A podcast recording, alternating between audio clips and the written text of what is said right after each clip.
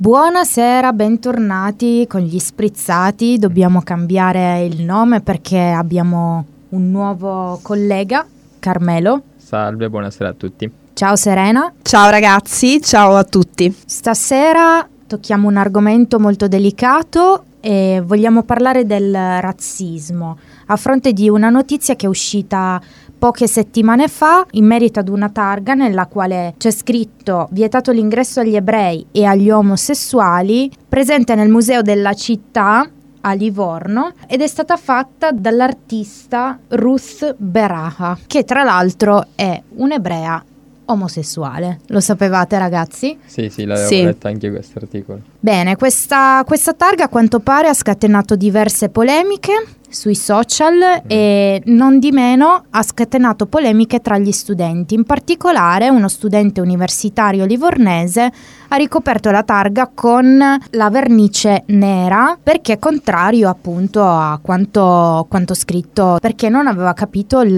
carattere provocatorio della targa. Sì, in realtà poi una volta avuto un- uno scontro, un confronto con l'artista e il responsabile del museo, avendo capito che si trattava di una provocazione, ha ribadito che comunque eh, non tutte le provocazioni, specie di questo tipo, possono essere positive, perché ci sono persone che non comprendono il linguaggio dell'arte, soprattutto dell'arte contemporanea, quindi a suo dire eh, il suo gesto rimane positivo perché comunque anche questa forma di provocazione può essere fraintesa e Mm. quindi può rappresentare un problema per chi non la comprende. Eh sì, l'arte comunque mm, è sempre stata qualcosa da interpretare e secondo me è anche positivo utilizzarla come mezzo di denuncia, così come è positivo anche che ci sia stata effettivamente l'azione di questo ragazzo perché significa che perlomeno qualcuno, anche se poi chiaramente non, non sapeva della natura provocatoria di questa cosa, però già il fatto che lui abbia avuto questo gesto di volere cancellare qualcosa che effettivamente è assurdo da scrivere, secondo me è qualcosa di positivo tra le altre cose. Sì, è positivo il fatto che ci sia tra gli italiani, non tutti ovviamente, tra gli italiani un senso di vicinanza all'argomento razzismo e, e che quindi si voglia lottare questa piaga che ad oggi è ancora presente in Italia. Tuttavia credo che sia stato un gesto affrettato e un gesto dettato dall'ignoranza, tra virgolette in questo caso, perché se si fosse informato un pochino meglio avrebbe scoperto che l'artista era proprio un'ebrea omosessuale e quindi la targa rappresentava proprio una provocazione. Non lo so, io mi sono trovata d'accordo con lui fino a un certo punto, nel senso nel momento in cui ha compreso che si trattasse di una provocazione, perché ha ribadito il fatto che certe manifestazioni artistiche vanno spiegate. E mi trovo d'accordo perché effettivamente non sempre l'arte contemporanea è comprensibile in maniera diretta. Quindi, siccome si tratta di una, di una targa all'interno di un museo, sembrava effettivamente una- un avviso, no? Quindi vietato l'ingresso, un po' una cosa che abbiamo già sentito, no? vietato l'ingresso ai gay e, e- e agli ebrei. Sì, tra l'altro l'opera d'arte è stata intitolata dall'artista Io non posso entrare.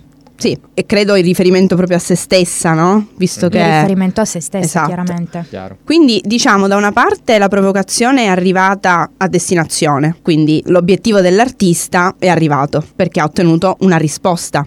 Dall'altro lato abbiamo una reazione che però ha anche il suo motivo dietro.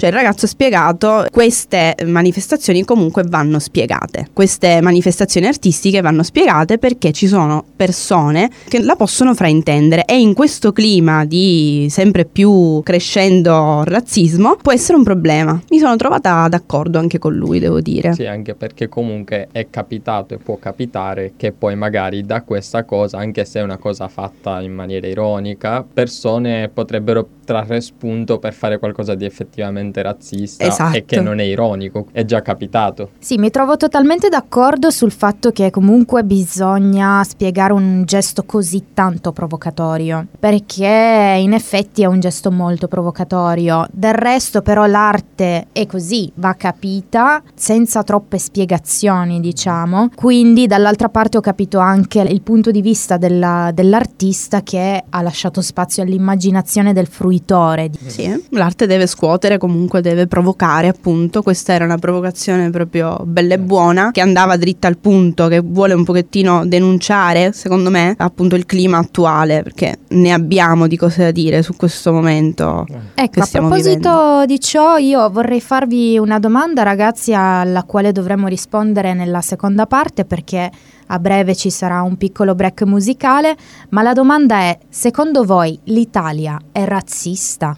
Torniamo dopo questa canzone. Rieccoci amici ascoltatori, quindi vi abbiamo lasciati con questa domanda che lascia spazio a tante risposte secondo me. Secondo voi Ragazzi, l'Italia è razzista? Secondo me l'Italia è più che altro ignorante, nel senso che comunque c'è differenza tra il credere fermamente in qualcosa e il pensare qualcosa semplicemente perché seguiamo la massa fondamentalmente e succede questo nella società, succede questo negli stadi, succede abbastanza ovunque in Italia, quindi indubbiamente l'Italia è poco informata. Poi purtroppo ci sono persone che effettivamente ci credono e che quindi sì, sono razziste persone che semplicemente avrebbero bisogno di, porsi la domanda effettivamente perché sto facendo questa cosa, c'è qualcosa in cui io veramente credo o qualcosa che mi viene fatto credere. A proposito di ciò, dicevi appunto che ci sono persone che ci credono fermamente. Vorrei riportare l'esempio di un professore. Questo professore pubblicava pubblica tuttora, anzi, post razzisti. Ecco, è un professore di storia dell'arte all'alberghiero, quindi una persona che dovrebbe educare i ragazzi più che altro all'accettazione del, del prossimo invece si diletta insomma a pubblicare post più che xenofobi perché vanno ben oltre la xenofobia. Ecco, per esempio scrive La Costituzione è un libro di merda, buono per pulirci il culo. La senatrice Liliana Segre starebbe bene in un simpatico termovalorizzatore. Erdogan avrà anche dei difetti, ma rubargli qualche idea come purghe a stampa, sindacati e polizia non sarebbe male. Simpatico. Molto simpatico, molto simpatico, ma aveva dei precedenti perché nel 2012 è stato sotto processo per le posizioni xenofobe, ma l'anno dopo è stato assolto e quindi ha continuato con le sue idee super xenofobe. Tra l'altro è anche un esponente di Forza Nuova, quindi questo la ah. dice lunga. Ecco, infatti, figurati. C'è tutto un profilo completo. Sì, sì.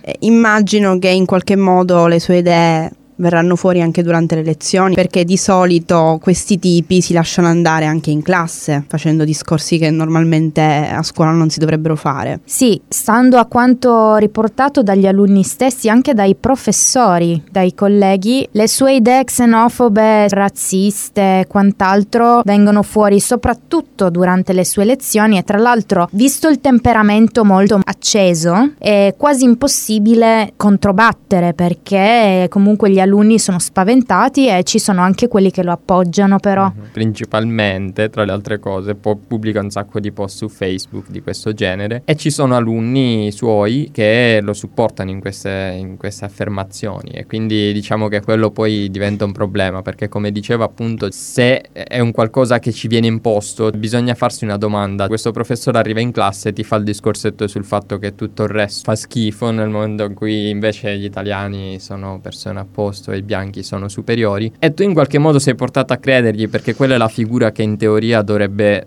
insegnarti qualcosa. Sembriamo tornati al terzo Reich, ragazzi, cioè il main Kampf. Sì, poi il problema è anche il fatto che, appunto, come dicevi tu, Carmelo, è un'età dove non, ancora, non, ti sei ancora costruito una tua idea, no? E quindi mm. guardi al professore come un modello. Se l'ha detto il professore ci sarà qualcosa di giusto. Chiaramente parliamo di una fetta di adolescenti, poi ce ne sono, c'è un'altra fetta che ha già una sua base, magari anche alimentata dallo studio, dalla propria intelligenza, dall'educazione che riceve in casa e allora riesce a controbattere. Però in ogni caso è assolutamente pericoloso avere un professore che ha delle idee così e le condivide. Io trovo assolutamente che faccia rabbrividire una cosa del genere, non so se siete d'accordo, ma tra l'altro come dicevi tu, essendo una figura educativa, se poi queste sue affermazioni vengono accompagnate da un supporto anche genitoriale, perché magari anche a casa pensano le stesse cose, ne viene fuori che la nostra società, insomma, non, non andrà mai avanti alle leggi Cioè, razziali. Se anche a casa c'è tipo il clima di Casa Pound, praticamente. Esatto. sei, sei a Però per posto. fortuna questa storia ha avuto un lieto fine, almeno per quello che riguarda i genitori, giusto? Sì, perché comunque c'è stata un- una grande rivoluzione tra i genitori degli alunni che hanno Bene. comunque chiesto l'espulsione del, del professore. Sì. E meno male direi io, perché significa che ancora esistono persone che denunciano queste cose. Ma Assolutamente. certo che sì. Certo, ma già il fatto stesso che noi ne stiamo parlando qui, un po' per rispondere alla domanda che hai fatto tu Federica all'inizio, l'Italia è razzista. Non mi piace pensare che l'Italia sia razzista. Diciamo che sposo la risposta che ha dato Carmelo, cioè forse siamo più ignoranti che razzisti. E l'ignoranza non porta mai a niente di buono e sicuramente porta a un aumento del razzismo, ma molto spesso secondo me in Italia si assiste a un razzismo inconsapevole, cioè proprio non sappiamo di cosa stiamo parlando. Sono totalmente d'accordo, il problema è che è proprio l'ignoranza che alimenta sentimenti negativi, quindi sì, diciamo che l'Italia è un paese ignorante, di conseguenza è razzista. Sì. Possiamo dire così? Sì, anche. E comunque, onestamente, sembra anche abbastanza assurdo nel 2019 parlare di ignoranza, perché comunque dovremmo essere arrivati a un punto dove dovremmo cominciare a pensare con le nostre teste. Mm, Secondo me assistiamo alla perdita proprio di, di valore della dignità umana, quello è. Sì. Più che un fattore di razzismo, che vabbè, naturalmente se togli la dignità a una persona, ovviamente ti stai ponendo su un piano superiore rispetto a lei, quindi sì, è razzismo. Chiaro. Io, diciamo, leggendo varie, varie notizie, seguendo varie pagine, insomma, vedendo un po' che ogni giorno c'è, quasi ogni giorno c'è una notizia relativa ad atti di, di razzismo Mhm. e anche antisemitismo. Sì, Cioè, assolutamente. assurdo ma vero e mi rendo conto che quello è il problema c'è questa tendenza a svalutare l'altro a togliergli la sua dignità e questa facilità proprio alla violenza secondo me ci sono delle motivazioni alla base che stanno sia nella politica ma anche nella- nell'educazione scolastica nel linguaggio che viene usato ogni giorno anche nei social. Ci sono tante ragioni e quindi si dovrebbe lavorare lì in queste aree che vanno a costruire la società praticamente. Sì, sono completamente d'accordo con te, Serena, e sono d'accordo sul fatto che ogni giorno sentiamo notizie diverse su razzismo, antisemitismo e via dicendo e vorrei continuare a parlarne dopo questa canzone. Rieccoci dopo la pausa. Serena ci stava appunto dicendo che esistono tuttora eh, degli episodi veramente molto gravi di razzismo e antisemitismo, giusto? Sì, eh, ho citato l'antisemitismo perché di questo proprio si tratta. È un fatto accaduto proprio di recente, il 16 aprile, il 16 aprile scorso, a Ferrara, eh, città che tra l'altro ospita il Museo Nazionale dell'Ebraismo Italiano e della Shoah e vorrei anche aggiungere una delle città che ha più risentito delle leggi razziali durante la Seconda Guerra Mondiale. Cosa è successo? In una scuola media, parliamo di prima media, quindi ragazzini che avranno tra i 13 e i 14 anni, se non sbaglio. Prima che tu vada avanti con la storia vorrei chiedere a voi ragazzi cosa facevate voi a 13 anni? Io principalmente a 13 anni ancora io giocavo per strada per fortuna perché penso che la mia sia stata l'ultima generazione perché poi da lì in avanti si sono cominciati con le tecnologie e purtroppo anche con queste cose quindi Ok, tu Serena? Sì, ma dovessi rispondere utilizzando la mia lingua, me- meglio di no. ero una, una ragazzina molto tranquilla, certe cose non mi passavano neanche per la testa. No, perché io per esempio il massimo dell'illegalità, al massimo sono, sono uscita con il cellulare, sai che allora si iniziavano ad avere le canzoni sul telefono, Sì. magari lo facevo ad ascoltare a tutto il vicinato per dare fastidio, ma niente di più. Uh-huh. Già ti sentivi E no? già mi sentivo... Eh sì, una, si una dice? bulletta. Una bulletta, sì sì, mi sentivo una Mhm. bulletta. Ritornando alla notizia, eh, sì, parliamo di una classe di prima media, quindi appunto dicevamo ragazzini molto piccoli, 13-14 anni, che hanno aggredito un loro compagno perché è ebreo. Ah, Logico. Ah, quindi adesso, ancora adesso nel 2019 esiste questo Sì. tipo di... Lo possiamo chiamare antisemitismo, bello e Ma buono. certo. Tra l'altro l'aggressione è stata pure accompagnata da degli insulti e da una frase veramente molto triste, eh, ovvero quando saremo grandi faremo riaprire Auschwitz, vi ficcheremo tutti nei forni, ebrei di merda. Un bambino di 13 anni stiamo parlando. Sì. Un bambino di 13 anni. Ora Mamma mia. potete capire cosa Cioè, questo avvenimento, parecchia paura questa cosa. eh, eh sì, cosa ha scatenato a scuola, nelle famiglie, nel ragazzino che ha subito la- l'aggressione e anche nell'opinione pubblica, perché ne ha parlato il sindaco di Ferrara, ne, ha parlato, ne hanno parlato le istituzioni antisemite, insomma c'è stata diciamo una compartecipazione anche sui social riguardo a questa notizia. Ecco, E- però ritornando al discorso di prima che abbiamo affrontato in merito all'educazione dei ragazzini, giusto? Secondo te questa è un'idea del ragazzino oppure è un'idea dell'ambiente che lo circonda?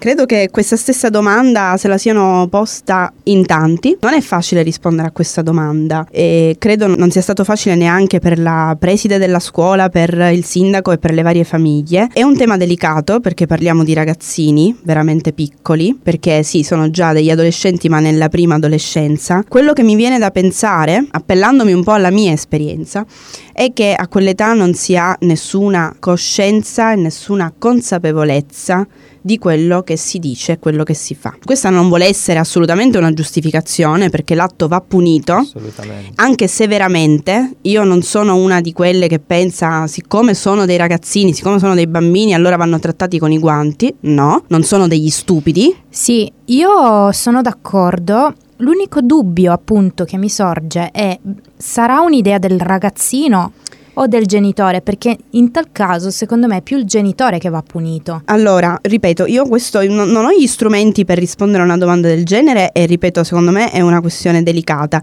Io penso che la colpa non sia solo della famiglia né solo della scuola, ma sia della famiglia, della scuola e della società in cui viviamo. Esattamente, quello che intendo. E tu, Mhm. Carmelo, cosa ne pensi? Eh, io penso che sia sicuramente il risultato della società, principalmente, perché comunque purtroppo al giorno d'oggi, anche con tutte le questioni che abbiamo riguardanti i migranti e le persone che arrivano tutti i giorni in Italia, un bambino di 13 anni non deve fare altro che accendere la televisione, prendere un qualsiasi programma in cui si parla di società, in qualche modo gli vengono poste queste idee assurde, secondo me. Sì, Sì, anche solo inconsciamente, cioè Sì. non, non dirette agli ebrei, ma comunque inconsciamente sì, vengono inculcate discorso- delle idee assolutamente razziste e antisemite.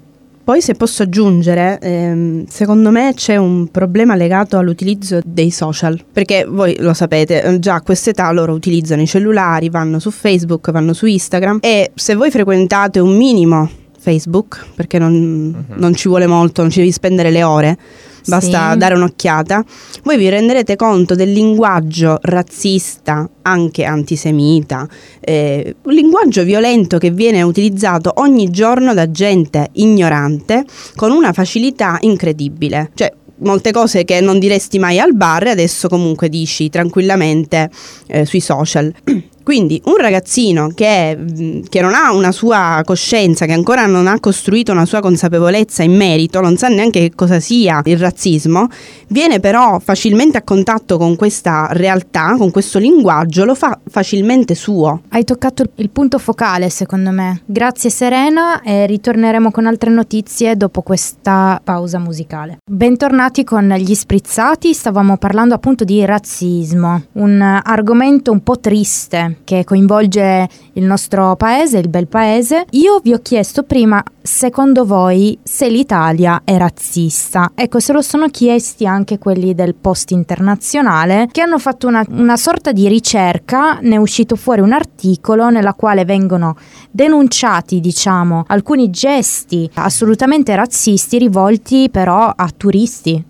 Esattamente, il che ci porta comunque a vedere un lato differente della situazione, cioè noi abbiamo parlato sinora degli italiani che fanno o comunque diciamo hanno delle idee più o meno razziste, ma adesso questo ci permette di vedere il punto di vista degli stranieri che vengono in Italia, magari anche in vacanza, e si ritrovano delle persone che attorno a loro addirittura gli fanno delle fotografie perché magari non hanno mai visto una persona di colore ed è una cosa che un attimo può darti fastidio. Questa cosa è nata da un post su Twitter di una ragazza americana che dopo un periodo in cui ha vissuto in Italia è ritornata in America. Perdonami Carmelo, sì. bisogna specificare che la ragazza americana era di colore, giusto? Sì, sì, certo, era una ragazza di colore, che appunto una volta tornata a casa dopo questo breve periodo di stanza in Italia, ha scritto l'Italia è un paese bellissimo sino a quando non ti chiamano negro. E da lì è partita tutta una serie di commenti di persone che avevano vissuto esperienze più o meno simili e che ci mostrano appunto un lato diverso della, della questione. Sì, assolutamente. Leggevo tra l'altro che questo succedeva a Napoli. Uh-huh. Una famiglia di colore entra in pizzeria, non viene assolutamente presa in considerazione fino al momento in cui i camerieri e il titolare stesso si rendono conto che effettivamente potevano pagare, avevano i soldi per pagare. Questo proprio per quel motivo che accennavi tu prima, Carmelo, che uh-huh. basta accendere un attimo la TV e capire quanti programmi dichiaratamente razzisti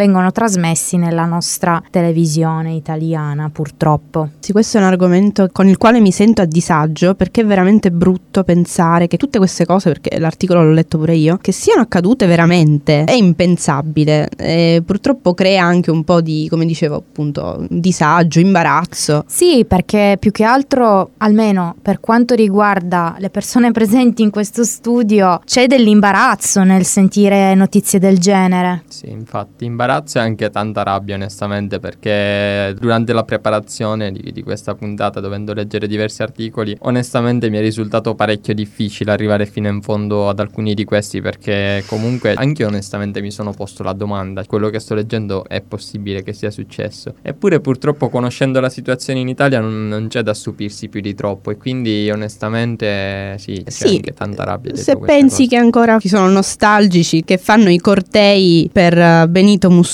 a Predappio, partono dalla piazza e vanno fino alla, alla tomba del duce, capisci bene che ancora ne abbiamo di strada da fare. Cioè io ho letto questa notizia, sono rimasta veramente... Mi ha fatto anche un po' ridere perché, non so, ho immaginato sto corteo di, di sta gente convinta di quello che stava facendo, ma mm. convinti di cosa? Ma commemorare che cosa? O come, non so, gli ultras. Ecco, sì eh, l'hai sentita la notizia, no? A Milano, ah. a pochi, pochi, passi da Piazza notizia Loreto. Notizia interessante, ti prego, raccontacela. Sì, a pochi passi da Piazzale Loreto, praticamente la vigilia del 25 aprile, quindi notoriamente una provocazione, Chiaro. da parte di questi ultras che hanno srotolato questo striscione con scritto onore a Benito Mussolini, con tanto di coro ah. fascista e insomma. Vabbè, ma questa non è una novità, eh, sono anni che sento dire quando c'era lui lui, i treni arrivavano in orario. Sì, si ha poteva... fatto anche cose buone. Sì, una volta ho sentito dire potevamo dormire con la porta aperta. Ah, beh, eh sì. Contento tu. A volte mi verrebbe da aggiungere, ma tu lo sai che se ci fosse ancora lui saresti stato deportato, però perché lo sento dire da gente che secondo me al tempo, insomma, gli avrebbero vietato di circolare per strada, sempre che poi si potesse circolare per strada in gruppo, perché per esempio anche mm. questa cosa non era possibile. Esatto. Insomma, la gente non sa di che cosa cosa parla quando parla di queste cose. No, però mi è piaciuta la tua vena polemica e dichiaratamente provocatoria. Eh sì, perché queste cose le ho sentite spesso e anche da gente che poi ha posizioni nella società abbastanza preoccupanti. Ma ne parleremo nella prossima parte, subito dopo un break musicale, giusto? State con noi, rieccoci in studio con uh, Carmelo e Serena. Bentornati.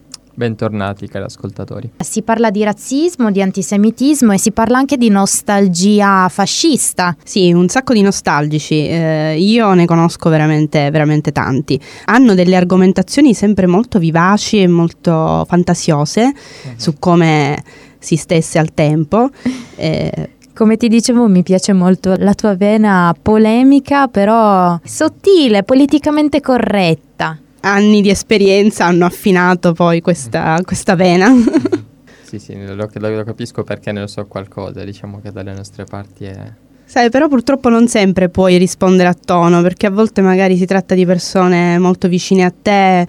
Ah, sì, ma poi più che altro delle volte si parla di persone ignoranti, quindi alla fine si le lasci parlare perché sai che nasce e muore lì il discorso. E questo è un segno di maturità, sai, quando cominci a pensare, ma forse è meglio lasciarli nel loro sonno perenne, Esatto. tanto non fanno male a nessuno, loro. Poi ci sono quelli che Eh, invece un po' di male possono farlo. E purtroppo devo darti torto, Serena, perché loro sono parte della società e come ti dicevo circondano poi quelli che saranno i futuri politici, i futuri eh, amici dei nostri figli, per esempio. A seconda della persona di cui si parla, questa cosa può essere più pericolosa, certamente. Se la persona in questione ricopre un certo ruolo, soprattutto, o se è giovane.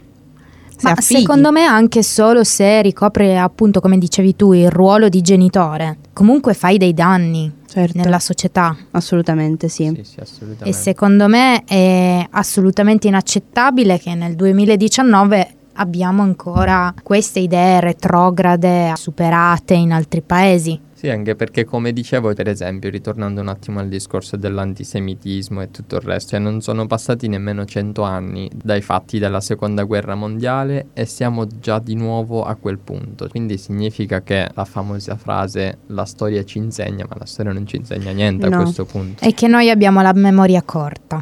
Sì, assolutamente.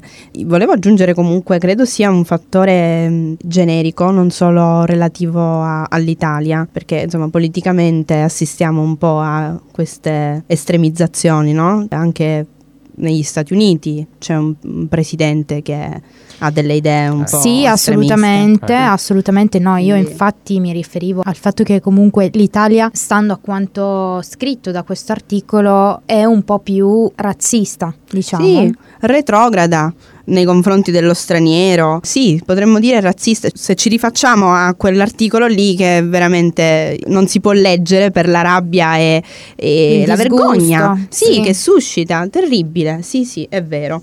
Però ragazzi, un po' come dicevamo all'inizio, è qualcosa che possiamo esperire ogni giorno nella nostra vita quotidiana. Qualcosa che facendo capo alla nostra esperienza sicuramente ritroviamo nella nostra vita di tutti i giorni. Non so voi, ma a me è capitato. Ah, e raccontacelo. diciamo, è capitato di eh, trovarmi in contesti sociali con persone che ricoprono, potremmo dire, cariche sociali di un certo tipo e a un certo punto sono venuti fuori determinati discorsi che riguardano per esempio l'omosessualità e mi sono resa conto che queste persone hanno delle idee assolutamente fuori dalla grazia, cose che non si possono ascoltare Mhm. e che normalmente Ma della serie l'omosessualità è una malattia? No, perché io ho sentito anche questa. eh. Sì, cose del genere. e il problema, appunto, come dicevo prima, è che in quel caso queste persone ricoprono un ruolo importante, secondo me, perché, per esempio, c'erano degli insegnanti, gente che lavora a contatto con i bambini. Quindi sono venuti fuori discorsi che riguardano l'omosessualità e questa gente che come dicevo prima mh, ricopre ruoli secondo me importanti nella società perché è gente che insegna ai bambini